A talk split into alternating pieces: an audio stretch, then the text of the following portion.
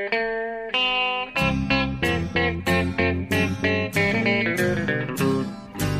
out there, we're on the air. It's hockey night tonight. Tension grows, the whistle blows, and the puck goes down the ice. The goalie jumps and the players bump and the fans all go insane. Someone roars, Bobby scores at the good old hockey game. Oh, the good old hockey game is the best game you can name. The best game you can name is the good old hockey game. Hallå, hallå, hallå, hallå allihopa. Det är dags för ett nytt avsnitt av NHL-podden. Det har gått en vecka sedan sist. Och det känns fantastiskt för mig, eh, JonTan Jonathan Eklund, att hälsa välkommen till Per Bjurman som nu är, inte i New York faktiskt, utan i Tampa Bay. Hur är läget? Jo tack, det är bra. Är det därför det känns härligt att välkomna mig? Inte i största allmänhet, enkom, utan för att jag är i Tampa? Enkom, nej, jag skojar. Nej, självklart är det ju en, en ynnest i, i, i, från, från första början. Men det, det, det, bidrar ju naturligtvis att du, du är på helig mark också. Det, det måste jag ju tillstå. Det det, det, du kallar för den heliga staden? Ja, precis. Min pilgrimsplats, ja, säga. Mitt mecka. Ja. ja, det är mycket trevligt efter... Det har varit kallt och blåsigt och regnigt och jävligt i New York. Så det, det är väldigt angenämt att, att trampa omkring här nere i solen. Ja, nu är det väl lite molnigt kanske, men det är varmt och skönt och palmerna rasslar och det glider förbi sådana här kanoter i kanalen här och de sitter och skriker åt varandra. Och, ja, men visst. Ja, det är som det ska här. Och jag, sitter, jag sitter på Marriott-hotellet mitt i stan, Waterside. Eh, och, Balkong ja. har du fått också? Balkong, ja. ja. Ja, jag åt frukost på balkongen, tittade ut här över nejden. Ja. eh, Sämre, sämre går det att ha det mitt i december, det tycker jag vi kan slå fast. Hemma hos dig är det mörkt och, och, och, tungt, eller hur? Det är väldigt mörkt och tungt och trögjobbat här. Alltså jag, jag, du har ju skickat eh, diverse bilder. Ja, igår kväll satt jag på, till exempel i Tiki-baren, den berömda. Ja. Eh, och, I solnedgången. Och det är ju faktiskt eh, ja, det är en lisa för själen. Ja, precis. Ölglas i motljus typ i Tiki-baren. Det, det, ja. det känns ju både, både värmande för hjärtat att se en sån bild och skicka men samtidigt eh, så är man inte så nöjd med sin egen tillvaro just nu efter att ha kommit hem från Kalifornien. Men Tampa är ett steg till i, i min värld då, naturligtvis. Ja, men det går inte att gnälla när man har varit i Kalifornien. Nej, det ska jag, det ska jag inte göra. Det ska. Ja, men du ska i alla ja. fall på, du ska på match ikväll. Eh, när, ni, när, vi, när många av er hör det här så har det förmodligen redan, varit. Det är mellan Tampa och Vancouver som kommer på besök. Och det har varit på morgonen. Har, har ja. Jo, jag ska eh, på, på ja, Tampa, Vancouver ikväll och Tampa, Pittsburgh på lördag. Men ja, jag var på, eh, på morning skate här och träffade eh, Alltid trevligt att vara inne i Amalia Arena. Den är ju så jävla sympatisk. Och klubben ja. är så sympatisk att göra. Jag måste skryta. Du ska ja, vara stolt över det. De är så jävla snälla. Ja, men så träffade jag Viktor och Strolle och Bröderna Sedin och, och, och Louis Eriksson. Så det var en bra förmiddag. Ja, jag förstår det. Jag förstår det. Det kan jag i allra högsta grad tänka mig. I kyrkan. Som den kallas då, ja, Emily Arena. Det är fint, eh, det är fint eh, gästerna som omklädningsrum där är trevligt också. Det är bra ja, killar. Generöst, eh, generös organisation. Ja. Ja, och jag hoppas jag får se en bra match här. Jag pratade med Vigge och Strolle satt bredvid varandra och de höll ju definitivt med om att det inte har varit bra på slutet. Nej. De tyckte i och för sig de senaste två matcherna har de spelat bra men inte kunnat göra mål. Eh, men dessförinnan, och, då sa jag att ja, man blir lite förvånad ändå. Det är samma lag och man vet ju hur bra ni är och att ni kan bättre än så. Och då sa Stolle, ja det, det vet ju vi också. Det kanske är det som är problemet. Så att alla förväntar sig att det ska gå av sig själv. Ja, det, det, det, den eh, självinsikten tror jag är korrekt. Faktiskt. Ja. får man konstatera att Tampa har spelat, eh, nu tror jag att några lag har passerat det som har varit spelledare några dagar, men jag tror man har spelat mest matcher hittills den här säsongen. I alla fall i toppen där. Och eh, väldigt, jag tror man spelar mest antal bortamatcher. Och så ska man komma ihåg att de hade flest antal spelare på World Cup också. Och de gick ja. ju långt i slutspelet så jag kan tänka mig att det är nog lite trötthet. Eh, ja, det var det ingen som ville skjuta. Nej, det är klart. Det, det, det, de skulle slänga in någon ny kille idag. Vem var det nu? Eh, Witkowski. Ja. Han har ju spelat några matcher, både i ett antal säsonger här, men det är lite förvånande att de väljer att... Eh, det är ju lite symptomatiskt också för att det här försvarsspelet inte har stämt utöver Hedman och Strålman som alltid är stabila. Men där bakom är det ju lite tunt och de har ju testat, hoppas ju så mycket på Nesterov och Kuku och deras unga egna spelare. Men nu chansar de på Witkowski igen som egentligen står som tredje man i kö. Nu är det mm. han som, som får chansen här istället. Ja. Jag hälsar lite sådana som Coburn och Garrison också. Att Ekeliv är sur, sura på er. Då såg de ledsna ut. De gjorde det? Ja, mm. jag förstår. De vet, vet ju vem du är i det där omklädningsrummet. Ja, det, Nej. Det, det, jag, jag betvivlar detta. Jag, jag, jag gick inte på den. ja, och Vancouver då, eh, ja det var, det var för bra, men de, de tycker att, eh, jag pratade länge med Louie, han tycker det känns som de bör komma eh, åt rätt håll nu. Nära två segrar till så är de 500 som man säger här borta. Just det. Och 500 säger vi inte hemma. Jag försökte skriva det i ett referat nyligen och då högg redaktör Hampus Hagman till direkt. Vad betyder det här? Vad är det för någonting? Du får prata för Goya, tänkte han. Ja, punkt 500 kan man inte skriva ett svenskt referat. Och var kommer det ifrån? Varför säger man så? Det handlar om 50 procent, eller hur? Ja, segrar alltså. Man, har, man har mer än 50 procent segrar. Men varför säger de 500? Ja, det, det, är lite oklart faktiskt. Det måste jag erkänna. Att de... Ja, de har lite konstiga uttryck för sig här som man liksom ja, nickar och accepterar. Men så tänker man efter egentligen. Varför heter det home and home? Och varför heter det back to back? Det... Home and home är ju konstigt. Du, du, ja. Hemma och hemma. Ja, precis. Men då är varsitt lag och varsin hemmamatch. Just det. Men då säger man så här, ja nu ska eh, Penguins spela home and home. Då tror man, jaha, ska spela två hemmamatcher då? Nej. Nej.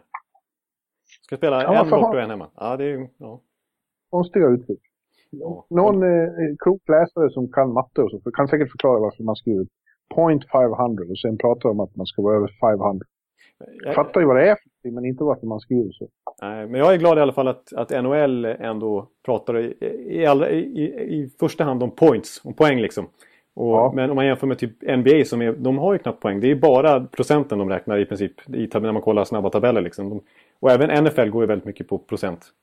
Är... Ja, och antal segrar. De spelar ja. så kort så de pratar inte om poäng, de pratar om vem som... Ja. ja. Men NHL har i alla fall ett poängsystem som är det i första hand det som räknas. Liksom. Hur som helst. Det var trevligt att träffa Louis. Jag, har inte pratat med honom på hela säsongen för han har bytt telefonnummer. Men nu har jag en ny också. Jag tänker inte avslöja det här. Men... Eh, och han sa, han erkände att det hade varit lite tufft i början. Det är svårt att byta lag och så. Men han har gjort det förut så han har inte varit orolig. Han vet att det är så. Ja, det, han hade ju ganska trögstartat i Boston också. Sen kom han igång ordentligt. Så han kanske är den typen av spelare som behöver lite tid för att acklimatisera sig. Liksom. Ja, men han tyckte väl att nu har, nu har ju lossnat lite. Han har gjort ja, han har ju gjort ett antal poäng absolut. Men vadå så? Du gjorde ju ett jättesnyggt mål första matchen. Så vi fick ja, prata om det när han satt sen i tom kasse. Hans självmål, ja. Just det. Ja. Ja, ja det är klart. Så, måste... Otroligt. Otroligt. ja. ja, nej men... Eh... Ja, det är ja, Vancouver. Vi kanske får anledning att snöa in lite Bromma och där, där du har... Ja. Ja, det har jag sett dem. Det ska bli... Eh, det, ska bli, det känns som en intressant match. Två lag som väldigt behöver vinna. Ja, precis. Eh, men och, jag... och, Hel och Helman tyckte att det var det är alltid kul att möta dem för, för ja, det är så många svenskar, framförallt hans kompisar från Örnsköldsvik och bröderna Sedin. Ja. Han ser fram emot att träffa er, sa jag. Eller möta er, sa jag åt honom. Jaha, det är inte ömsesidigt. Ja, ja, ja nej, men de, ja. Det förstår jag. En shutdown-back och eh, mobile monster like Hedman, det vill man inte möta. Han har ju eh, han har ju varit väldigt bra, Viktor. Han har, poängmässigt är det väl hans bästa start någonsin. Men, han, och, men det var det enda han höll med om. Han tyckte själv att det har gått trögt. Men nu när han fått sin parhäst tillbaka som sitter bredvid honom i omklädningsrummet, det vill säga Strolle, så hoppas han att allt blir bättre. Ja, ja men det, det, och det kommer det bli. För Strålman har redan gjort avtryck i sina två matchers, eh, tre matchers vad är eh, comeback till ja. Men, eh, han är näst, eh, näst eh, bäste back poängmässigt av svenskarna då. Men eh, han har inte mycket till chans mot den som är ett av dem. Nej. Som nu har varvat igång så det bara skvätter om det. Erik Karlsson har haft ett par helt otroliga matcher här. Ja, vad är det? Sju poäng på två matcher? Ja. Eh, det är ju Erik Karlssons style så att säga. han fräcker in mål och han, och han assisterar hela tiden. Och ändå så säger han när jag pratar med honom, nej jag tycker det har gått lite trögt. Ja. ja också Erik Karlsson style. Ja, det är verkligen. Ja. ja, men han är ju vår, igen, han är vår största stjärna. Ja, precis. Och det var ju uppmålat. Ju, ja. ja. men det var ju lite uppmålat måste jag bara säga just den här senaste matchen mot när han möter San Jose. Och Brent Burns, som liksom, de, de två är de... Det kan ju liksom alla, även om man har olika åsikter så kan man alla enas om att det är de två bästa offensiva backarna i ligan. Eh, ja, de står i en klass för sig och då kliver han in och dunkar in tre poäng liksom med ett mål. Och är med och ser ja. till att faktiskt Ottawa tar en ganska sensationell bortaseger. Ja, de är alltid bra borta i Kalifornien faktiskt. De trivs ute på sina långa västresor. Eh. Ja, när jag tänker efter så var den här extrema succé... Kom, alltså sessionen... Ja, den började ju med... Började ju vann, precis. Med. Att de vann alla matcher i Kalifornien. Just det. Och eh, ja, de gör det ju väldigt bra. Och, och vad gäller Erik då så återigen så går det att påpeka att den här myten om att han inte är bra defensivt, det är ju bullshit. Liksom. Han, är, han har ju täckt nästan mest skott av alla i hela ligan nu också. Ja, det var ju, det var ju ett tag där för någon vecka sedan när, när han faktiskt var, jag vet inte hur det ligger till just nu, men när han var etta på den listan. Ja.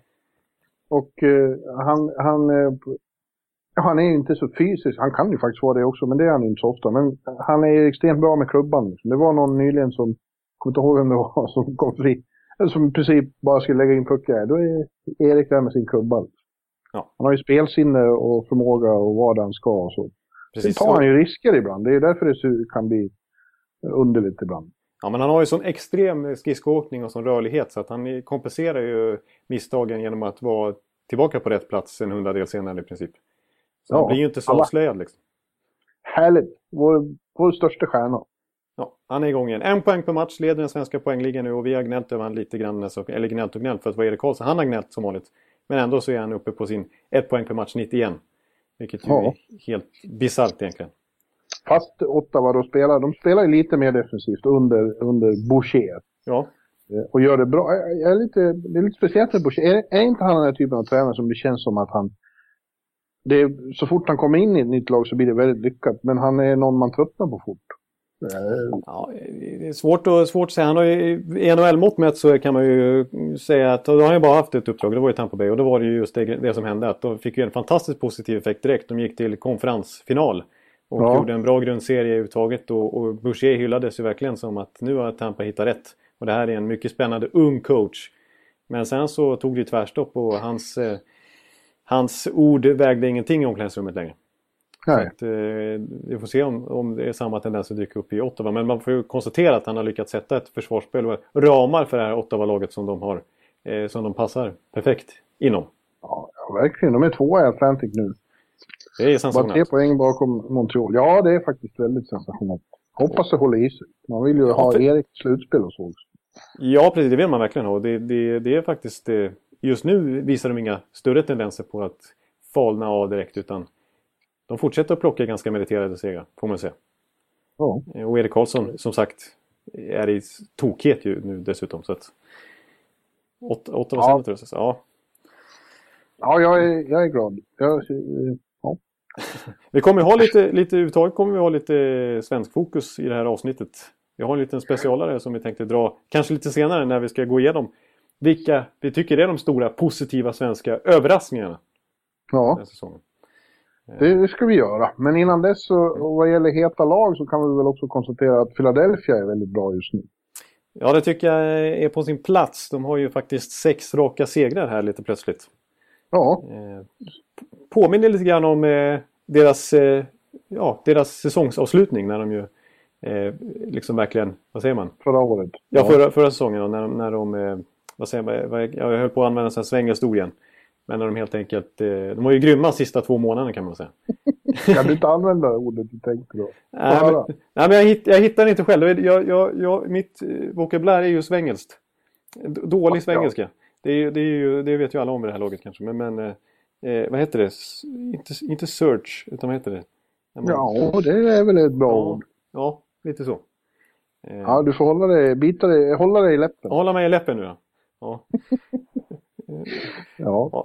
ja. men vad är det som... Eh, jag har inte sett dem så jättemycket, men man eh, läser det. Det konstigaste är väl möjligen att det låter som att de Flyers-fans jag följer på sociala medier och så framförallt vår vän Wiber då, de är ju ändå inte nöjda för att de tycker att Hackstone spelar... Eh, eh, vad heter det? Han matchar ja, konstigt. laget fel. Ja. ja, det är ju är Bellemare till exempel som får så mycket istid och inte minst nu när Sean Couturier saknas så, så är han liksom deras nä, nä, nästan deras shutdown-center här. Och ja. har ju bedrövliga underliggande siffror och, och eh, ser inte bra ut alls. Eh, och en sån som Chris, Chris, Chris Vander. Ja.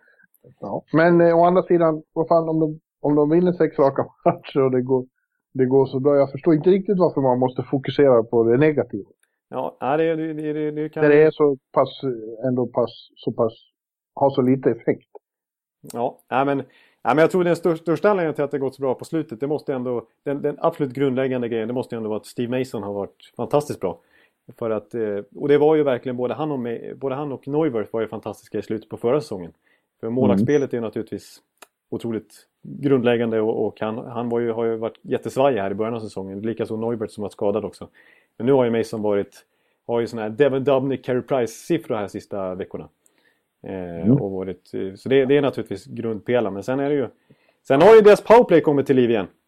Eh, ja. På pappret så ser det ju, så ska det ju vara alltså ett av de bästa i ligan. För det är ju, Giroud är ju en powerplay-expert. Shane Gostisbehere är ju, en, är ju en av ligans bästa spelare på pointen. Eh, och så Wayne Simmons. Wayne Simmons som faktiskt är ligans mest effektiva powerplay-spelare. Gjort, gjort åtta mål vilket är mest i ligan i powerplay.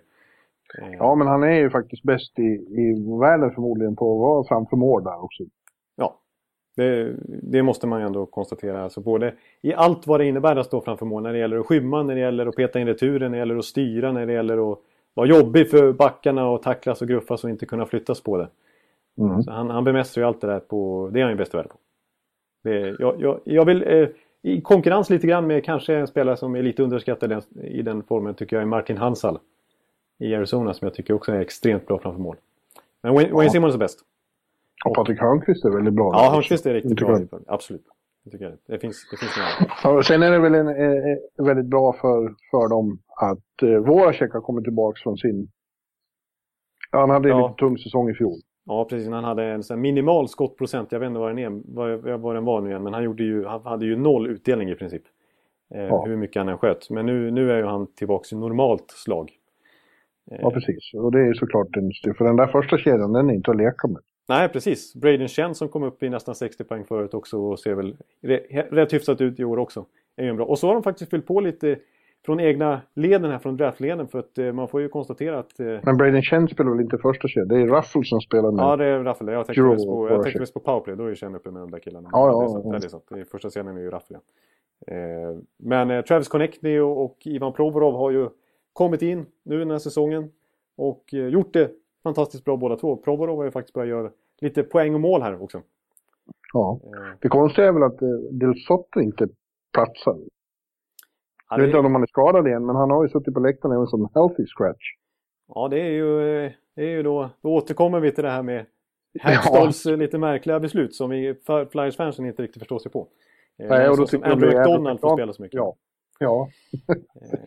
ja, jo, men då får man väl säga att gratulerar dem ändå, för de har lyxproblem om de har saker att vara på fast det går så bra.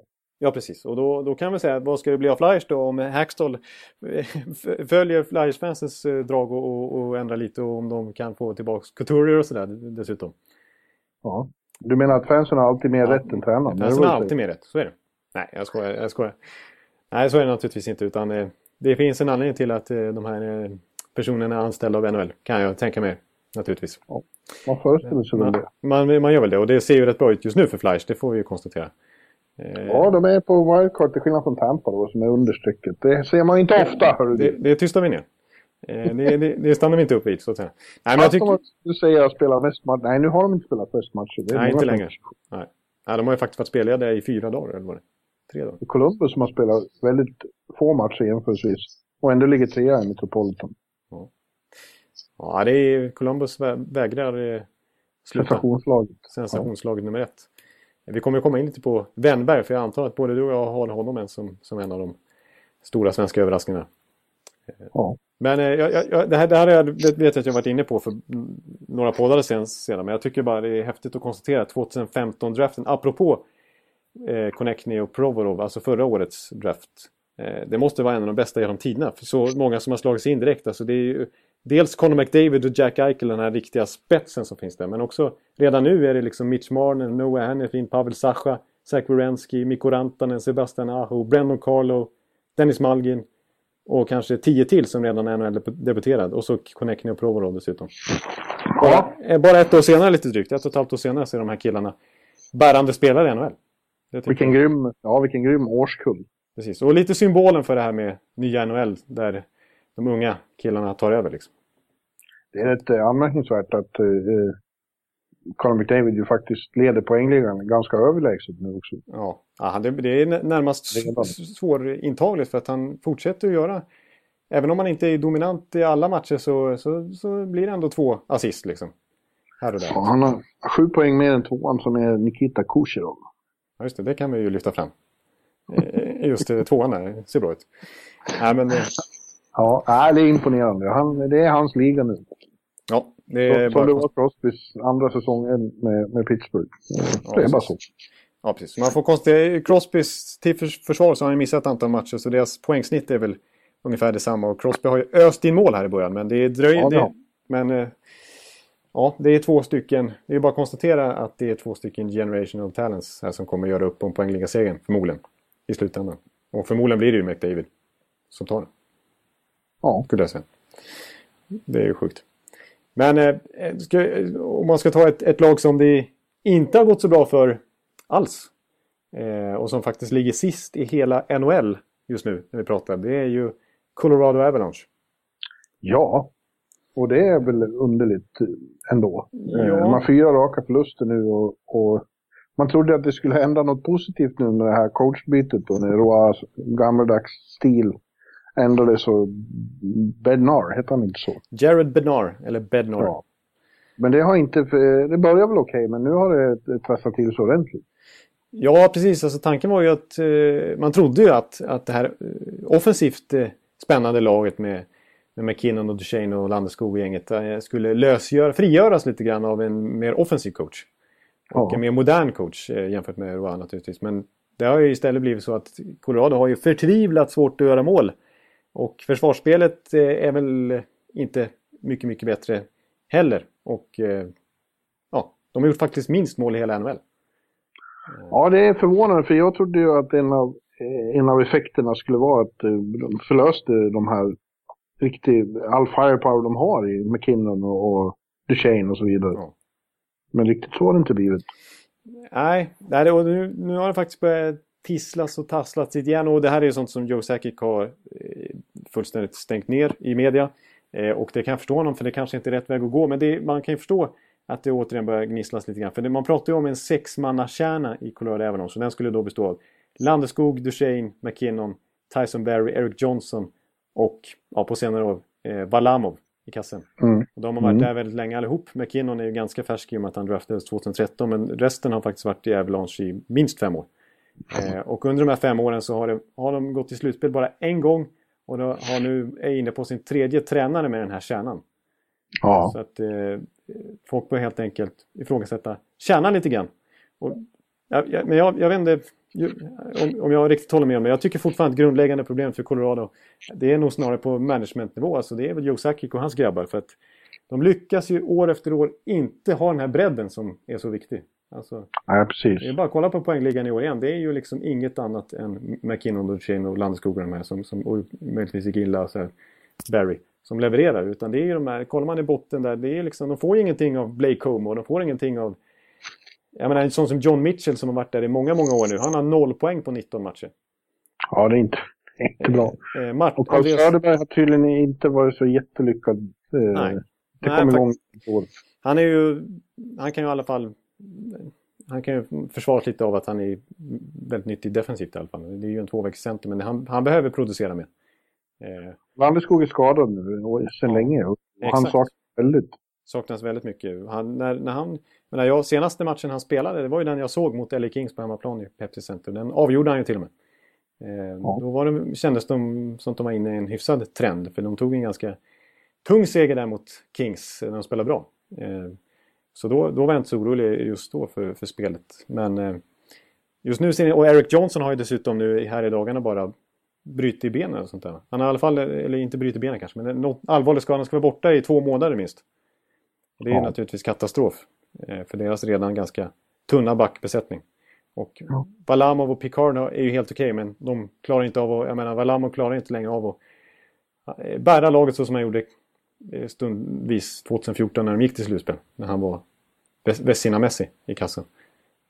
Men det är ju förmodligen en riktigt korrekt analys av dig där med att det är för lite, för lite bredd. Så är det ju. Och ja. djup. Eh, man behöver fyra kedjor som kan hjälpa till på alla sätt. Ja, exakt. Och, precis, och jag tycker faktiskt att, eh, att kollar på, jag blev tvungen att, kolla upp lite grann på deras, hur de har draftat. För jag, jag tänkte så här, det är ju visst Landeskog och McKinnon och Barry och, och så här och Duchene har de ju draftat själva. Eh, och, men jag menar, McKinnon var ju första val så det var ju liksom, då ska man ju få ut en stjärnspelare av det. Landeskog ja. var andra val. Så det är ju inte frukten av en fantastisk draft utan det är ju mer att de har varit dåliga så att de har fått tidiga draftval. Eh, men utöver det så jag menar andra framgångsrika lag hittar ju spelare i tredje, fjärde, femte rundan på något sånär eh, reguljär basis. Så att man kan fylla på med egna spelare. Vilket ju är väldigt viktigt i dagens lönetox-era. Liksom. Ja. Eh, men jag, alltså, alltså, eh, just Colorado, det måste nästan vara sämst i ligan. För de har gjort, jag kollade upp här, de har gjort 46 val i draften sedan 2010. Eh, och utifrån det har man knappt, är det alltså bara Landeskog som alltså gick som tvåa med Kinnon som etta och Mikko Rantanen som tia och då Calvin Picard, andra målvakten och A.J. Greer som har fått lite matcher här, annars är AHL-spelare, som har tagit en plats i Colorado. Resten, ja vad blir det, över 40 val som inte har blivit någonting än så länge. Eh, och man har massa jättemisslyckade första, val i första rundan som Connor Bleakley som inte fick ett kontrakt. Eh, Duncan Siemens, Joey Hischen och så vidare. Så att det, det, de har varit bedrövliga på att drafta. Ja. Och det tycker jag, det är ju en managementfråga. Det kan ju, då kan ju slänga in vilken tränare som helst. Eh, de bestäm, råder ju inte över det, vilka spelare de får att jobba med. Liksom. Det, det, det, måste ju, det måste ju klubben kunna fylla på eh, via sina scouter. Det har de inte lyckats med. Så det är också ett, ett grundproblem för dagens Avalanche tycker jag. Mm. Ja, du, du är klok du Jonathan. Ja, jag hävdar det. att du är det? nej, då, nej, jag bara skojar. Nej, jag var inte blygsam. Nej, då, jag, jag är högst, eh, högst eh, vad säger man, lekman. En lek, vad, säger, mm. vad heter det?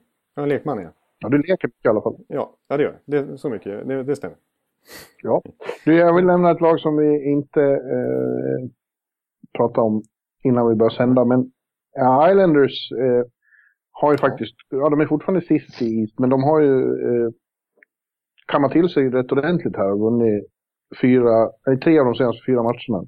Tror jag. Ja, ganska tunga segrar liksom. Ja, bland annat nollade de eh, Washington borta. Ja, och så Pittsburgh och så vann de eh, derbyt här i, för några dagar sedan mot Rangers i, i Brooklyn som jag var på. De, eh, de är alltid bra mot Rangers, det, det vet man ju. Men ja. eh, man ser att har, de har fått bättre ordning på, på saker och ting. Och, och det bevisar väl kanske, för vi pratade om det gick som sämst, då pratade ju sådana hysterikor som du om att de måste ja, byta och sparka och stå i. Ja. Men eh, det kanske var klokt av Scott Snow än en gång att sitta lugn i båten. Eh, ja. Faktum var att jag tyckte att både Chimera och Ladd, som vi har haft sådana problem med, var ja. riktigt bra derbyt mot, mot Rangers. Det, men det känns också som den typ av match som de... Det blir ju liksom intensitet i de här derbyna. Alltså Battle of New York. Ja, exakt. Eh, så de såg bra ut och det, det, känns som det kanske kan vara något... Eh, de är fortfarande är långt upp. Ja. ja. Fortfarande åtta poäng upp och det, det är mycket i december. Ja, ja, precis. Ja, det är väldigt mycket och vi har ju passerat den här Thanksgiving deadline som vi brukar prata om där bara 20% av lagen utanför slutspel tar sig in historiskt sett. Eh, ja. Men eh, ja, nej men det och, ja, som jag hörde Pierre LeBrun var inne på här om veckan så, så, så, och andra har varit inne på flera gånger också. Så att det, det enklaste alternativet när det går trögt det är ju bara att skylla på tränaren och sparka tränaren. För det är det enklaste man kan göra. Och det påverkar ja. ingen lönetak och sånt där. I, I, dagens NHL är det ju så svårt att göra en big move. Eh, för att eh, ligger man långt ner och har någon underpresterande spelare på ett högt kontrakt så är det ingen annan som vill ha honom liksom. Så det är väldigt svårt att röja, i, röja allt för mycket i spelartruppen utan det enklaste det är ju helt enkelt om man vill ha en snabb förändring i att bara sparka tränaren. Men det är ju nödvändigtvis inte det korrekta eller det rättvisa eller det som gör skillnad. Så att och Jack, de har ju, onekligen konstatera att eh, Snow har haft tålamod med Capjuan. Han har ju varit där i många, många år nu. Han måste vara en av dem som har suttit längst på sin post. Ja, det måste han. Eh, och han har ju varit hyfsat framgångsrik. Jag menar, det är ju, det är ju samma tränare som har lett dem till framgång här de två, tre senaste åren. Så att det var egentligen, det är inte Capuano vi har, prat, vi har eh, dissat heller. Men, eh, Nej, men fansen har ju, de har ju ja. suttit och skrikit eh, Fire Cappy. Men det har de, de buropen, eller den sortens rop har tystnat nu. Ja. Och det är, visst, det, det, det, är klart att vi, vi Ja, alltså typ en sån som Andrew Ladd. Alltså det, det är så dålig som han har varit här i början av säsongen. Första månaden typ. Eh, så dålig kommer inte han att vara. Eh, det är ju fortfarande en, en...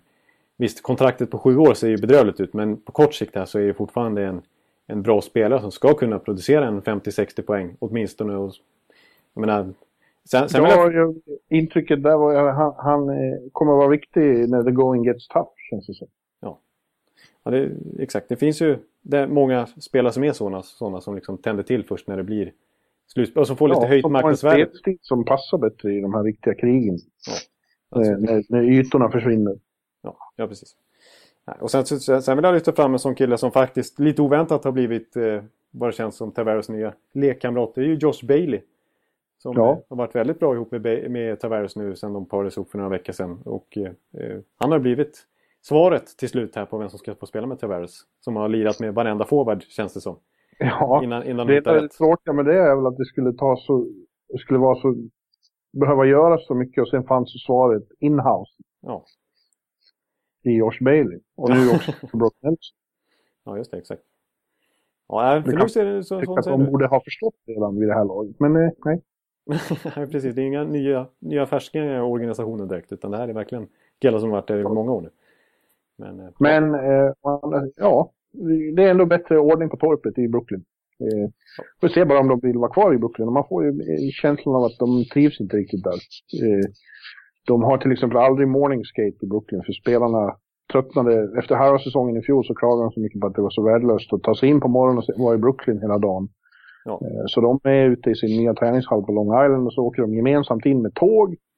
och sen får de åka varsin bil hem, det är så car service, eh, ut till Long Island. För ingen av dem bor i Brooklyn. Och, ja, det finns ju en massa andra klagomål på arenan. Och förmodligen, de vill ju väldigt gärna bygga en ny hall själva i, i, i Queens. Ja, just det. Precis. Mer lämpad för att åka. Å andra sidan kan jag med grabbar prova att testa att bo i Brooklyn ett tag. Det är ju suveränt. Det finns adresser även för, för rika där. Ja, visst. Sure. Det är inga billiga hyror där inte.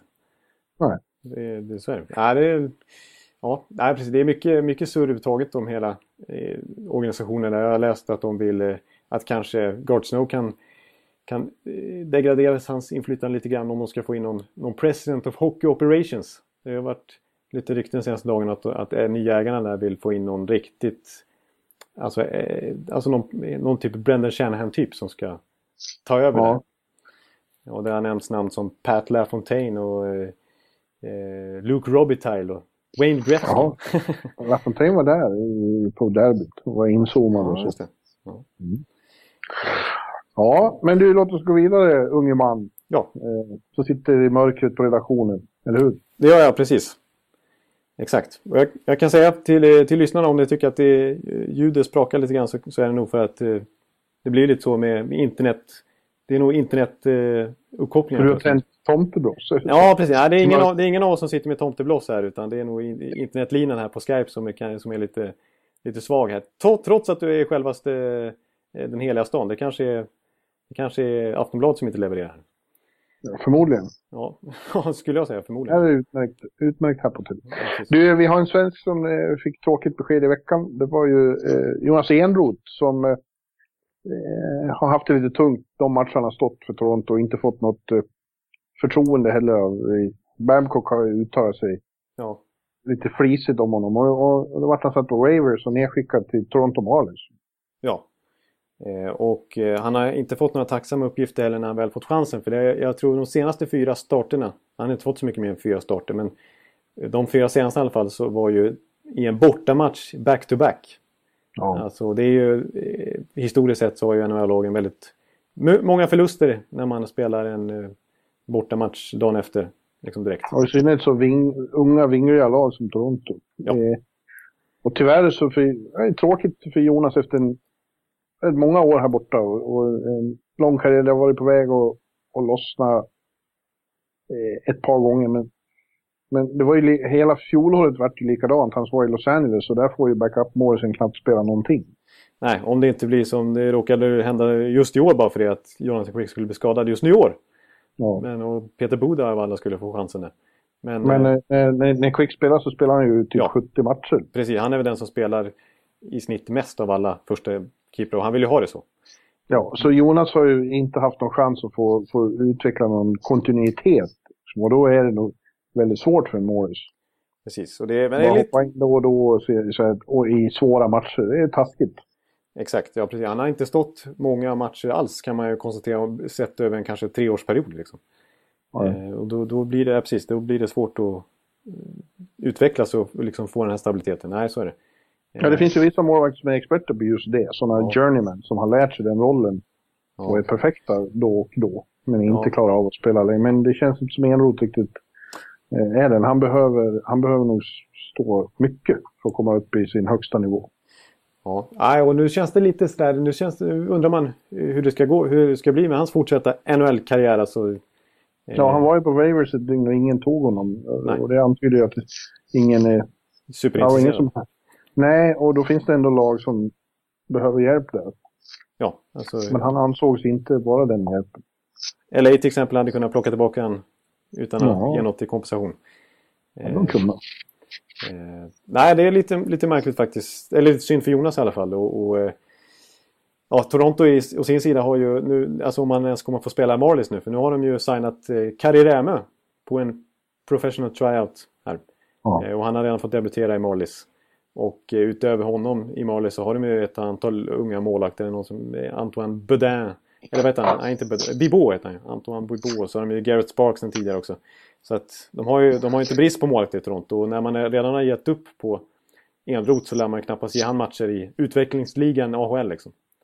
Nej, så att, ja, surt. Så det, ser, det ser ganska tufft ut för honom. Och frågan är om, man, om det är liksom rent ekonomiskt eh, smart av honom att åka tillbaka till Europa. Eller jag vet inte riktigt hur det ligger till med skatter, skatte, skatter och så. Om han, skulle, han, har ju ett, han har ett kontrakt som gäller men om han, liksom, om han lämnar USA nu.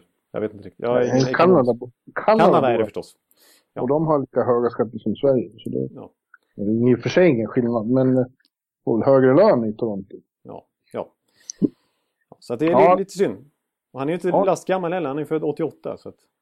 Nej, och har ju visat till exempel i VM, någon gång var han väl svensk ja, hjälte. Han, han var svensk hjälte och han, han hade ju något på gång i, Buffalo för några år sedan när han eh, ja, verkligen. Eh, faktiskt var första keeper där ett tag. Ja, och då gick det bra. Jag säger ju det, när han får spela mycket. Så att, ja. Eh, det, finns, det finns ju en, en bra målakt där eh, i hans kropp. Ja. Som kan blomma ut. Flexibility is great. That's why there's yoga. Flexibility for your insurance coverage is great too. That's why there's United Healthcare Insurance Plans. Underwritten by Golden Rule Insurance Company, United Healthcare Insurance Plans offer flexible, budget friendly coverage for medical, vision, dental, and more.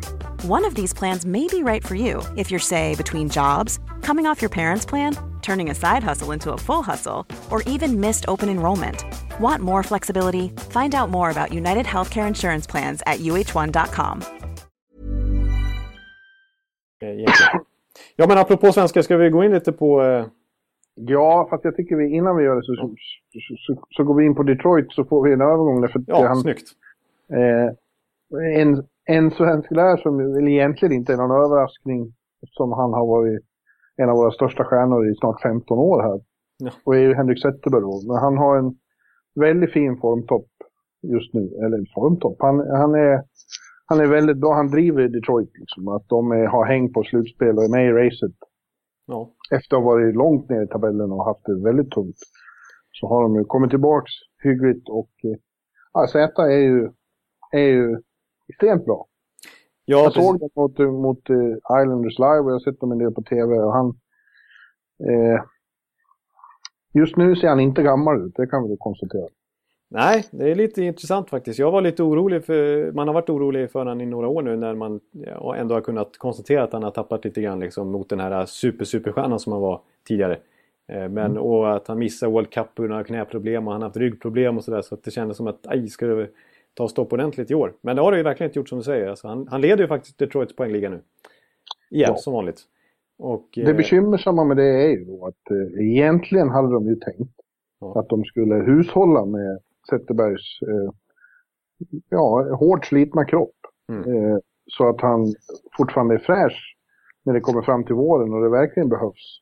Men problemet är ju, och vi har varit inne på det flera gånger, att eh, de bakom honom, nästa generation tar ju aldrig steget framåt så de kan avlasta honom. De måste Nej. använda honom för att de ska hänga med här. Ja, de har inte gått förbi honom liksom. Han är fortfarande ty bäst. Ja, och tyvärr, tyvärr, kan ju det komma att kosta då framåt våren. För att han är inte, han är ingen ung tupp.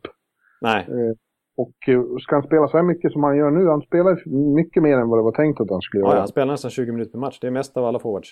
Ja, tanken var att det skulle vara ner på 16. Att de skulle hushålla, som sagt. Ja. Men, men det går inte. Och då, och då är risken stor att han återigen kommer att tappa på slutet. För det, och det är bara helt naturligt och normalt att man efter så många år i den åldern, om man har slitit ut sin kropp så hårt som han har, så kommer det en reaktion. Om han ska spela lika mycket. Precis, Nej, jag tror inte heller att, det, att det, det, det, känns inte heller helt bra. Det känns lite kortsiktigt tänkt att de, de, de rider på honom just nu för att han är viktigast. Ja, de måste. Själv ja. säger han, han berättar att han, han slipper många träningar. Ja, det har jag sett också och läst att han, han, han slipper, han särbehandlas lite på det viset att han, han behöver inte vara med på morgonvärmningarna om han inte vill han måste inte, han måste inte vara med på alla träningar. Liksom. Nej. Men. Men det är ju fan att inte de här Tatar och de här kan bli lite bättre. Ja. Eh, det är lika med, Larkin har ju också någon slags sophomore slump här. Ja. Eh, och, eh, Tatar ser bra ut nu bara för att han får spela med Zetterberg. de ja. samma kedja. Och vad heter Mansa har ju varit bra. Ja, eh, spelar med Zetterberg också. Ja, precis. nu är det väl Tatar, det är Tatar och Mensa som spelar i kedjan med honom. Ja, exakt. Men eh, det är många som man tycker, det är lika med vår vän Nyqvist, man tycker fan, de borde, de borde hjälpa de, det behövs att de eh, tar ett steg till. Ja, exakt. Det är steg alltså. vi väntar på att de ska ta. Ja, precis. Det som man har förväntat sig i flera år egentligen. Alltså en sån som, som jag återkommer till. Alltså Riley Sheehan, vad blev det av honom? Eh... Ja, han är väl till och med... Ja, han var väl nästan skickad ner till... Eller upp till Grand Rapids för conditioning här nyligen. Ja, alltså han skulle... Glenn Denning, Jerko, eh, alla sådana. Ja, Jerko till exempel, ja de, de två som verkligen har eh, levererat utöver Zetterberg hittills annars Vanek och, och Frans Nilsson. Ja, och det är och, inga ungtuppar i jämförelse heller. Nej. Nej, nej, ja. nej och, precis. Nej, det, det, det, det är lite... Jag vet inte om det är positivt eller negativt där heller. Att, att, för det här bara ytterligare stärker ju Ken Hollands case för att liksom eh, kortsiktigt få dem över slutspelsstrecket så att de håller liv i strid i, i slutspels... Liksom. Ja, det får sluta vara fokus på det där. Ja. Det måste bli fokus på att gå långt i slutspelet, inte bara gå dit. Nej. Men eh, Z, vad gäller honom så är han ju nu eh, All-star-kaliber eh, tycker jag. Och eh, Detroit Red Wings lanserade ju den fantastiska hashtaggen Vote Zetterberg nyligen. Och det har jag haft väldigt roligt åt. Och försöker nu få Gustav Nyqvist att retweeta den också. Han tvekar tydligen. Han, orkar, han törs inte riktigt. Nej, för det här vet vi ju vad det innebär i Zetterbergs ögon så att säga. Ja, nu ska, det finns en myt om att han alltid blir skadad och inte vill spela All-Star, men det där tror jag vi kan... Vi kan. Visserligen han hotar mig med en Zlatan-bojkott om jag fortsätter med den här kampanjen. Han kommer bojkotta Aftonbladet. Ja, nu säger jag åt alla lyssnare på, i podcasten också, det är ju många. Gå in på nhl.com, rösta på Zetterberg till All-Star. Han måste ju få vara med om den här upplevelsen någon gång nu när det är i Los Angeles och allt. Ja, eh, faktiskt. 50 år. Ja. Please allihop, gå in och rösta på Z. Ja, precis. det är 100-årsjubileum för NHL. 50-årsjubileum för LA Kings. Så det är stor, stor eh, happening i LA i samband med årets, eh, i samband med 2017s eh, All-Star. NHL.com, vote Celebrate. Oj, oj, oj. Jag trodde inte att du, att du var, hade sådana såna fasoner för det alltså. Men, ja, okej. Okay. Ja. Men jag håller med då. Jag ska också in och, och rösta på Zetterberg nu. Han ja, måste... det är bra. Det är bra. Så han är så, alltså, men vi, vi, vet ju redan nu att han kommer eh, ha, få någon slags uh, obeskrivlig lower body när det eh, Ja, när jag nämnde det här häromdagen och sa ah, jag känner hur det blir stelt i ryggen här nu. Ja. ja. ja, ja. Men eh, ja, som sagt, övriga svenskar som har överraskat positivt och det finns ju faktiskt några stycken ja, ja. stora överraskningar. Ja, verkligen, verkligen. Jag tycker jag, en som vi kommer in, kommer in på här är särskilt eh, eh, intressant tycker jag att prata om. För jag tycker vi inte har nämnt honom alls den här säsongen nästan. Men han måste i allra högsta grad nämnas. Men vi tar honom senare, det får bli en cliffhanger. Jaha, nu vart jag nyfiken. Ja, nu blev du nyfiken. Men ja, men det är väl bara att börja med Alexander Wennberg då som har fått sitt eh ett eh, rejält genombrott i uh, Columbus, i, i överraskningslaget Columbus. Och han har ju varit en, ett av skälen till att det går så bra. Han är en, en uh, grym uh, första center där. Ja, ja alltså jag, jag, jag tycker... Ja. Intressant statistik här för, för Wennberg och för Columbus. Eh, nu har det ju som sagt, det är bara typ 30 matcher in på säsongen. Men det är kul att se att den här powerplay-enheten som han är, som han, han är en del av. Han är ju den spelare som gjort mest powerplay-assist i hela NHL så här långt. Just Wennberg. Mm. Men just den enheten han ingår i där även typ en, alltså där Werenski har varit en sensation och där eh, faktiskt en sån uträknad spelare som Sam Gadger har varit eh, bra också. Ja. Eh, där, eh, den, just den powerplay-enheten är faktiskt den bästa i NHL Eh, sett till eh, hur många mål de producerar per 60 minuter i powerplay. Sen Ovechkin och Bäckström 2011. Det är mindblowing. Ja. Det hade man inte förväntat sig. Nej, det hade man verkligen inte. Jag får ju, jag får ju äta upp nästan dagligen att jag i mitt stora tips ja, just det. sammanfattar det hela med att det kommer att gå åt helvete för ja, Det var din enda kommentar där. Ja, det går åt helvete. Ja, det... Den, eh, ja, jag får väl ta det bara. Detta Tortorella-styrda jumbolag i princip dumst ut på mig. Men han är också i första han, Jag har ju faktiskt pratat en hel del med honom och han är ju så här svensk blygsam så han säger bara att det rullar på och att han är, får spela med två väldigt bra killar i Brandon Saad och Nick Folino. Eh, men, men det är ju snarare så att de har nytta av att spela med honom. Han är jävligt smart. Eh, och med, utrustad med ett fantastiskt spelsinne. Och nu ser man ju att han har fått ett väldigt självförtroende och vågar göra saker. Ja, precis. Så är det. Och, och frågar man hans, eh, de som han lyfter fram där, Saad och Foligno, läser man vad de säger om Wennberg så är det inte så dumt det heller. De Nej. lyfter verkligen fram Wennberg att han har tagit stora, att det är fantastiskt att spela med honom. Att han har både, både avsluten men också verkligen, verkligen eh, spelsinne och playmaker-egenskaper. Men också så att han kan skjuta själv som, som det är, man märker det. Och det. Det var vi inne på när vi pratade Columbus för några veckor sedan. Och det var första gången verkligen pratade om deras genombrott. Hur Tortorella har haft samtal med Wennberg och eh, velat Torto, alltså på ett positivt sätt velat Torto, Tort. fiel, tortorellafiera honom lite grann.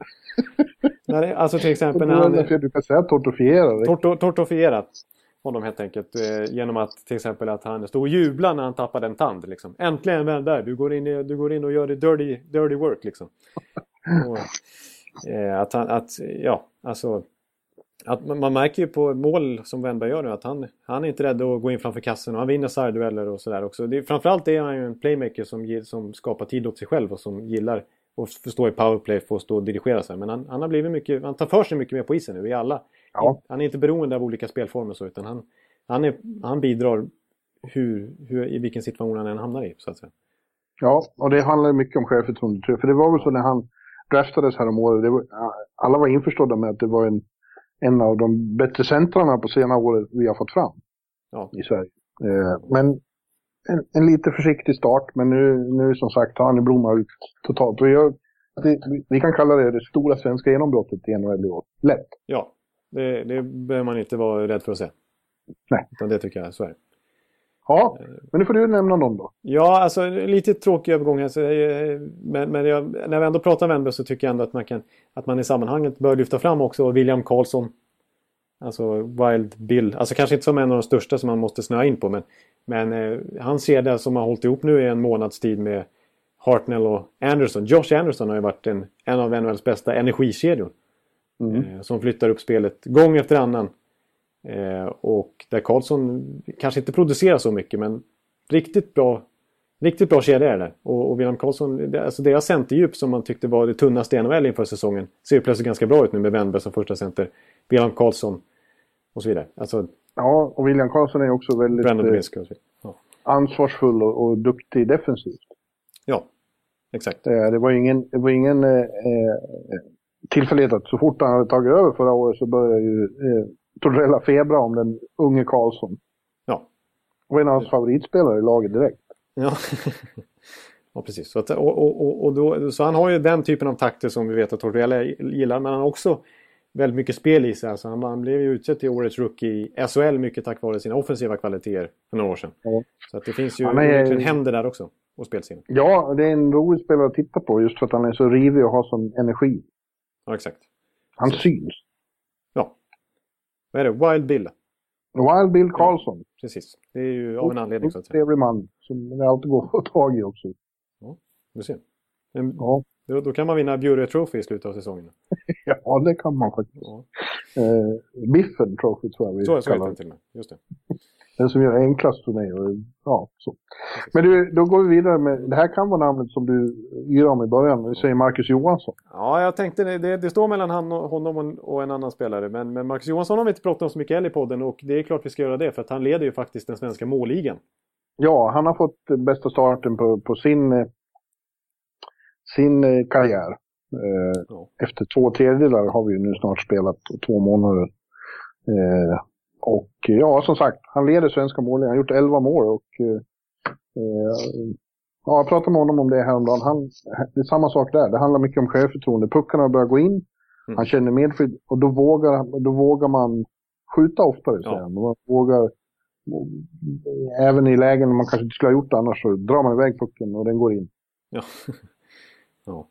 Nej men det, absolut alltså. För det är ju någonting som som Marcus Johansson fått höra nästan hela sin karriär tycker jag. Att, för det är ju kanske framförallt betraktat lite som spelskicklig, liksom lite playmaker-aktig sådär. Men mm. att han alltid har fått höra att han har ett bra skott men att han måste använda det oftare.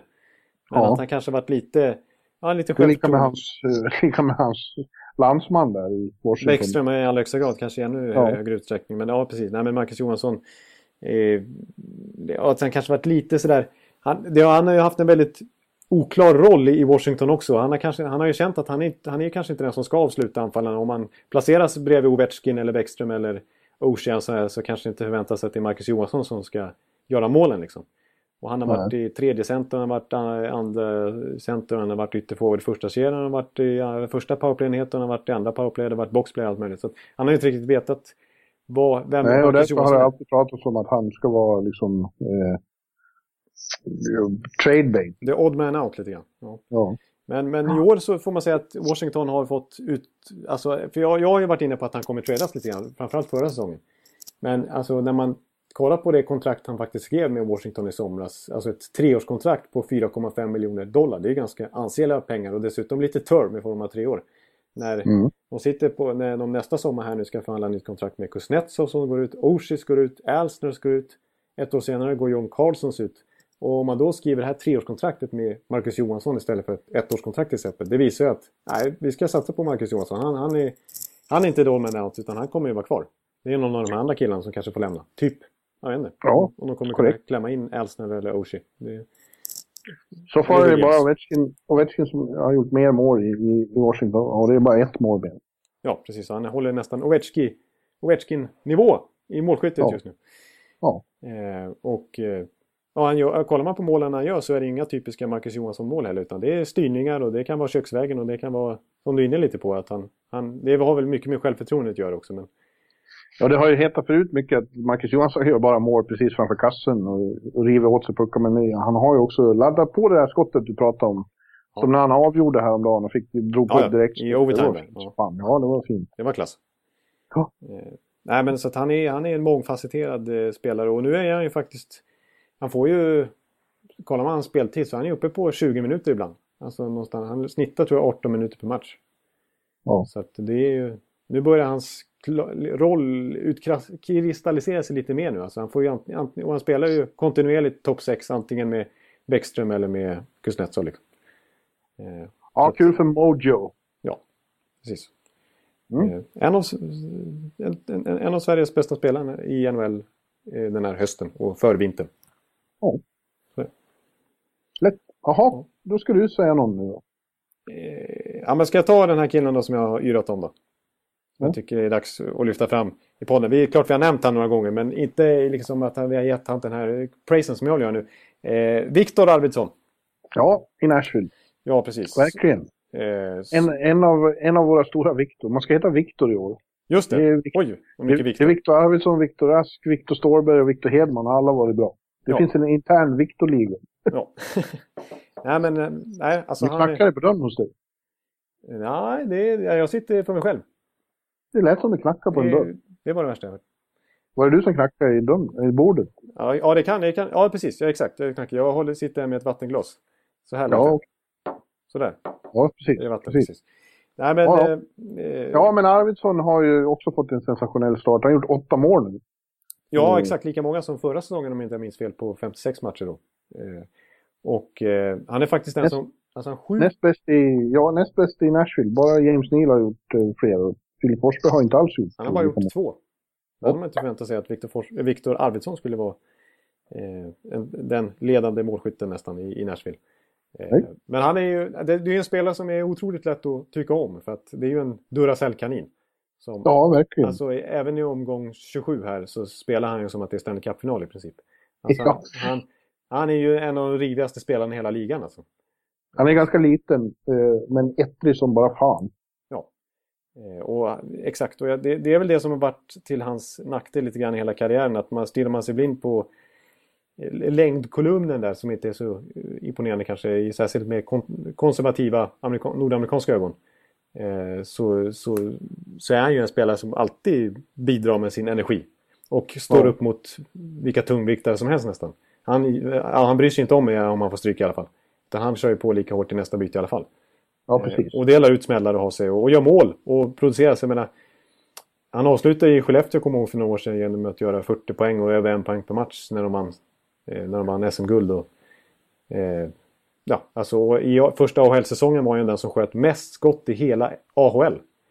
Ja. Eh, den säsongen. Och i år faktiskt. 80 skott på 25 matcher eller, bara, eller 26 eller vad de har spelat.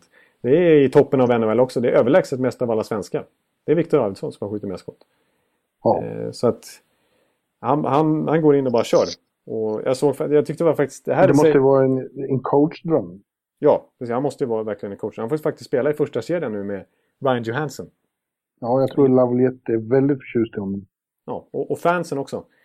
Sök, ja. på, sök på Victor Adelsson på Twitter så kommer det upp massa, eh, massa liksom Nashville-fans som bara retweet this if you...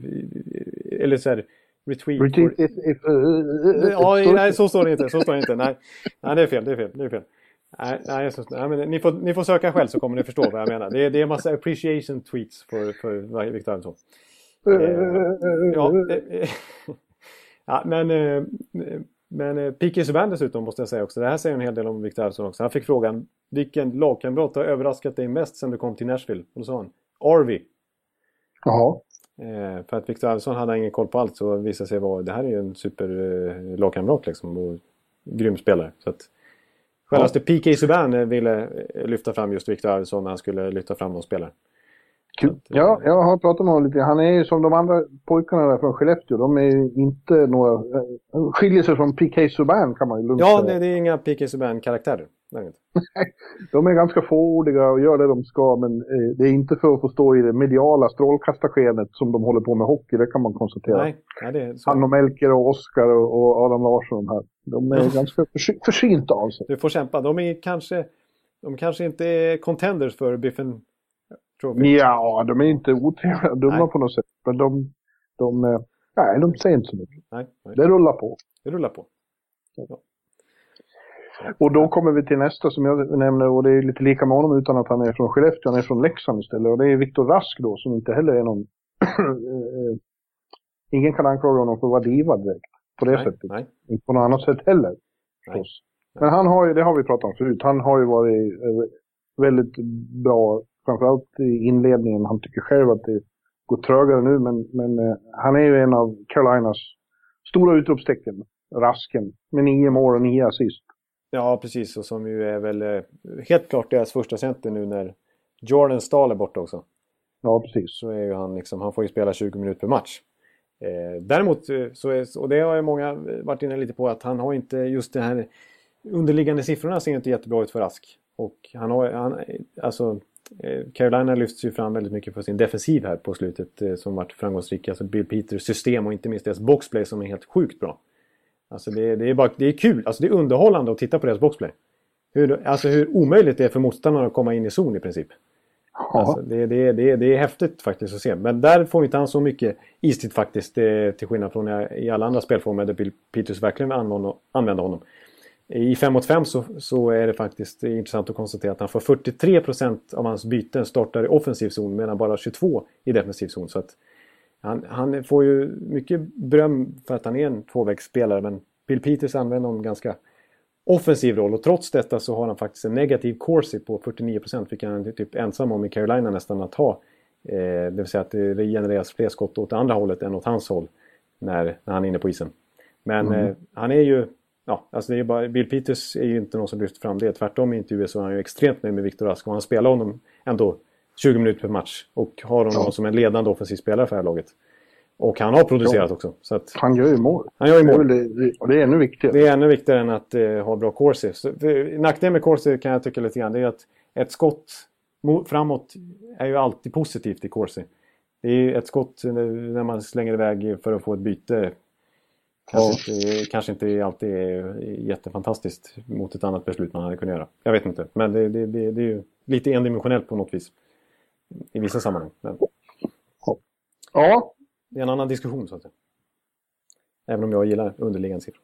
Men eh, ska, nästa namn, eh, eh, ja vem ska vi ta då? Jag, jag har ett namn som eh, jag, jag, tror inte jag har gjort upp på förhand men som jag vill eh, ta, ta fram lite grann. Som har faktiskt har haft en lite konstig roll nu men som ändå har varit ett utropstecken den här säsongen tycker jag man får säga och som vi varit inne på framförallt de första veckorna. Det var ju William Nylander Mm. Eh, som ju fick pris som eh, oktobers bästa rookie i konkurrens med Austin Matthews fyra mål där. Och med Con ja, inte Conor McDavid naturligtvis, men med Mitch Marner och Wrenski och hela gänget. Eh, ja. Men sen dess, nu är han ju faktiskt, och har varit så ett tag, fjärde center helt plötsligt i Toronto istället. Ja, precis. Det är ju så att eh, Babcock inte är något superfan. Nej, nej han... Det har ju till och med börjat ryktas om att han skulle vara trade bait för att få in en till back. Eh, ja. Vi pratade om, om det skulle vara med Calgary då, att de skulle försöka få eh, Dougie Hamilton så skulle Lillnyllet vara inblandad i, i en sån trade. Eh, alltså precis så. Det här är, jag tycker i alla fall man, man märker ju på Nylander att han, han har haft lite, till skillnad från Rasko så här, så har han haft lite diva-stämpel på sig sådär. Eh, men eh, jag tycker han svarar bra i intervjuer. Så han har märkt att han är proffsig rutinerad nu för att han, han, han, han svarar ju bra i alla fall. Han säger att, liksom, att han fnyser åt de här trade-ryktena. Att han, han, han, han, för, för han spelar ingen roll liksom, om han spelar fjärde center eller i första sedan. Utan han, han, ja, han är ju med i, i powerplay-uppställningar. Ja, det gör, det gör han faktiskt. Hans istid är ju inte minimal på något sätt. Utan han, är ju, han spelar en 15-16 minuter ändå för att han, är, han får ju väldigt stort förtroende i powerplay. Och eh, mm. då spelar han ju med Matthews och ibland när de jagar, jagar mål och så här så kan ju återförenas han ju med Matthews. Men det är lite märkligt att de spelar en sån som Connor Brown som inte har gjort, som har gjort typ en assist på de åtta senaste matcherna som fortfarande får spela med Matthews när de har Nylander i fjärde kedjan de kan plocka upp och som de vet har kemi med just Matthews också. Det känns ja. lite, märkligt, lite märkligt matchat av Babcock som är svår att ifrågasätta å andra sidan. Han vill ha honom som center. Ja. ja. Och, ja, nej, men jag, jag, jag, så jag vet inte om han riktigt hör hemma på den här stora positiva överraskningar-listan nu. Nej, inte längre kanske. Han är ändå var... uppe i 16 poäng. Ja, men vi hade, vad gäller överraskning så ska det vara överraskning också. Ja. Det, de flesta hade räknat med att Nylander skulle få ett eh, stort genombrott, eller hur? Ja. Jo, nej, det, är ingen, det var ju precis. Det, det är ju ingen jätteskräll att han eh, har gjort en del poäng. Det är, mer, det är mer skräll i så fall att han är nedstoppad i fjärde kedjan. Ja, det, det, är väl, det är väl sant för sig. Det, det har en poäng. Så jag återvänder till Raleigh i Carolina och säger att Victor Storberg har en väldigt positiv trend i sin överraskande stark trend. Han har ja. gjort sju mål nu, varav tre på Henrik Lundqvist. Ja, precis. Vilket, vilket får Henrik Lundqvist att koka. ja, det var ett fantastiskt citat där av eh, Lundqvist efter sista matchen där när han sa bara det är ju fan otroligt. Ja. ja. Var... Han tycker illa om när landsmän gör mål på honom, men extra mm. mycket om de dessutom är från Göteborg. Ja, just det. Och är kompisar, och det är ju Storberg. Eh, och dessutom var lagkamrat i fjol. Men han, han, han blev väldigt Lundqvist-dödare där när de möttes med några få dygns eh, mellanrum, två matcher. Först de två och sen ett. Ja. Ja, det, är ja, exakt. Det, är fan otroligt. Eh, men eh, han, han, eh, de har en väldigt bra fjärdekedja där med honom och, och Nordström mm. och Jay McClement. Ja, just det. Eh, jo, jag har hört, jag älskar det, jag har varit inne på podden förut, men jag älskar ju att eh, John Forslund, deras beat-kommentator där, som mm. alltid kommenterar Carolina, att han faktiskt säger att han är så nöjd med att han säger att han har lärt sig hans svenska sveknamn och alltid säger Jokey Nordström. Alltså Jocke Nordström, han alltid ska, ja. Ja. Gillar ja de, de trivs tydligen väldigt bra och Nordström sa det är så lätt att spela med Viktor för mig. Dels är han ju stor och tar för sig men han är också fantastiskt snabb. Så det är ja, bara att se till att han får pucken. Precis, det är ju en, en, en, modern spelare på det viset kan man säga. Alltså, ja. Mm. Men de är, de är liksom en fjärde kedja, men producerar ändå. Liksom. Ja. Eh, också modernt. Fjärde kedjan kliver in och chippar in mål. Liksom. Ja. Att, ja, jag ja. Håller, håller, med dig. Det var då, jag, typisk Carolina-signing nu under Ron Francis också. Lyckas med lite ja. breddsigningar. Stålberg är ju ett utmärkt exempel på det. Ja, precis. Man får en billigt men man får väldigt mycket av sin, eh, vad säger jag, buck. Nu ska jag sno något sånt amerikanskt uttryck igen. Buck for the, bla bla bla, bla for the buck. Va? Nej, jag skiter, jag skiter Vi går vidare. Vi går vidare. bla bla bla. Ja, hög, What? Högst, högst oklart. Okej. Okay. Ja, nu vet jag inte. Nej, nu tappar jag totalt. Jag, jag, jag kände att jag lämnade det. Jag ska inte ja, hålla på. Jag ska, för gott kanske. Har du någon kvar på den här ja, överraskningslistan? Jag, jag, tycker ändå att man... Alltså överraskning, överraskning. Ja, överraskning tycker jag. Alltså, eh, målvaktsparet i Buffalo Sabres har ju varit riktigt bra. Både Robin Lehner och Anders Nilsson. Ja. Eh, båda har fantastisk statistik. Att Anders Nilsson skulle... Att det är en bra målvakt. Han visar ju KHL att han var för bra nästan för att spela i Europa. Att han hörde hemma i Nordamerika här och blev bland världens, eh, i världens bästa liga liksom och få några chanser. Det har, han har ju varit runt lite men nu eh, har det här svenska målvaktsparet varit extremt bra för Buffalo som ju fortfarande är med i slutspelsmatchen här trots att deras försvarsspel är skadeskjutet och ganska dåligt. Så, eh, så är det målvakterna som ser till att de inte släpper in så mycket mål ändå och har chans att vinna varje kväll som man brukar säga. Ja. Eh, Ja, Nilsson är positiv. Len är inte jag överraskad av alls. Jag tycker att han är en bra målvakt. Precis, och jag har mig att jag...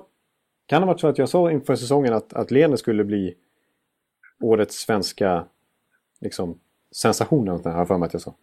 Ja, att, liksom, att i år, ja jag sa att du skulle gå till slutspel. Ja, det sa ju du ja. Precis, och du var ännu mer eh, på det viset. Ja, just det. Och lyfte fram Buffalo. Det, det, det, när jag tänkte på just Anders Nilsson och Robin Lehner så tänkte jag faktiskt att hur, hur lika de är först tänkte jag. Och sen tänkte jag på hur enormt olika de är.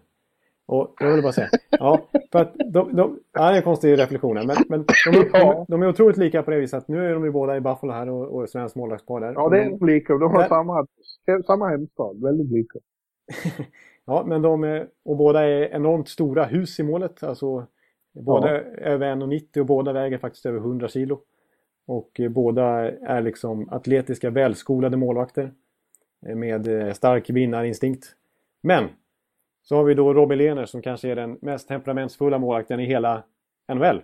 Alltså den ja. kanske argaste tävlingsmänniskan bland målvakter vi har. Eh, och så har vi då Anders Nilsson som är lugnheten själv i princip eh, uppifrån eh, Luleå.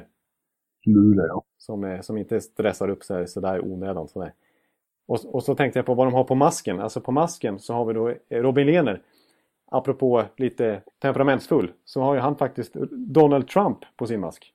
Oh, ja, precis. Och, eh, och Anders Nilsson har eh, regnbågsflagga. Han har Pride-flagga då helt enkelt.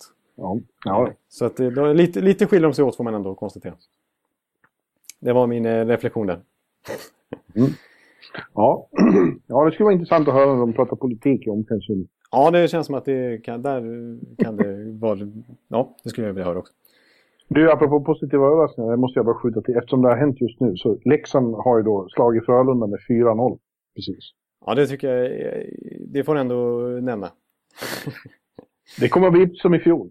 Eh, de börjar så här katastrofalt, men kommer nu vinna SM-guld. Jag har sagt det. Det vinna SM, just det, du har ju tippat det. I... Kommer, ja, i bilagan. Jag kommer fram som ett geni. Ja, just det, just det. Ja. Ja, var inte du som hade rätt eh, för något år sedan på alla fotbolls Champions League och sånt där? Premier League? Nej, bara Real Madrid skulle vinna Champions League tror jag det var. Ja, just det. Du var typ den enda som eh, hade rätt. jag har bara chanser. Ja. ja. Men du, ja, eh, en, jag vill avsluta med en till här faktiskt. Ja. Och att han är bra är ju ingen överraskning i sig, men att det här var vi väl inne på redan förra veckan, men Rickard Rakell måste nämnas. Ja. Som gjort 10 mål på 16 matcher de han har spelat efter efter krångel med, med sjukdom och kontraktsförhandlingar. Vi pratade mycket om honom förra veckan så vi behöver inte göra det så mycket men konstatera att det är väldigt positivt. Ja, exakt. Att, eh, det jag tycker är mest fascinerande av de Anaheim-matcher jag har sett i alla fall, eh, inte minst på plats men även på tv så är att, att det känns som att Raquel, den kedjan Raquel ingår i är typ alltid bäst. Ja. Det är ju en bra egenskap. Ja. Så, ja. Så är det. Men du, eh, nu ska jag börja göra ordning här i Tampa för jag ska börja byta om, sätta på mig kostym. Man måste ju oh. ha det på en Tampa-match. Det är ju självklart. Ja, jag förstår. Och börja, börja hamna på ett intro här om palmer och blå himmel och så vidare. Ja. och, och, en generös klubb som du får äran att spendera tid hos. Ja, deras, deras eh, PR-man Brian som är en av de bästa ligan. I love Swedes, sa han såg. Ja, det ser. Tampa Bay. Ja, våran slogan är ju The Hockey Paradise. Ja. Men du, eh, framöver här så måste du och jag börja fundera på julklappsrim igen också. Ja, just det. Det är faktiskt den typen av tider nu. Det är inte så långt kvar till julafton. Vi brukar ju dela ut lite julklappar, generösa som vi är. Swedes. Brukar, brukar. Vi gjorde förra året. Ja, det gjorde vi. Ja. Det blev ju bra, för att då kläckte vi klassikern Kniven i Steven. Ja, just det. Det var faktiskt Kniven i Steven. Kommer du ihåg också att jag rimmade på en trade som blev av två veckor senare? Nej, hur var den nu? Jag, jag kommer inte ihåg hur den var, men det var någonting med att eh, Seth Jones skulle vara perfekt för Columbus. Jag tror att Andrew Hansen skulle vara perfekt för Nashville. Ja, ja det rimmar ju fint. Ja. Ja, det, det, det rimmade, ja, ja, förlåt, förlåt. Man får lyssna på avsnittet från julafton förra året, om man nu orkar med det. Men det, det där har jag, eller jag ska ta fram det igen. Jag ska ta fram det rimmet igen. Ja, ja. ja vi får börja tänka på det. Ja. Raquel, vad, vad, vad, vad rimmar det på? Cykel. Ja. Nej, det var roligt. Jag, ska, jag, får, jag, får tänka. Jag måste tänka ut något. Jag ska, jag ska ha bra rim, jag lovar. Ja. En Henning Mankell-bok. Ja, där har du. Du, nu, nu snackar vi. Nu snackar vi. Ja. Han heter ju Mankel, så inte kör ihop sig. Ja, just det. Det är skit. Det är skit. ja, nu, nu, nu, nu spårar du. Ja, nu spårar du helt. Nu säger vi tack för den här gången. Jag hälsar er åter välkomna nästa vecka. Då är jag tillbaka i New York, tror jag. Ja, och jag säger det, detsamma och vi, vi hörs därifrån helt enkelt. Så får han en trevlig Tampa-kväll önskar jag. Och alla lyssnare, vi hörs nästa vecka. Det gör vi. Tack, hej! Hej, hej!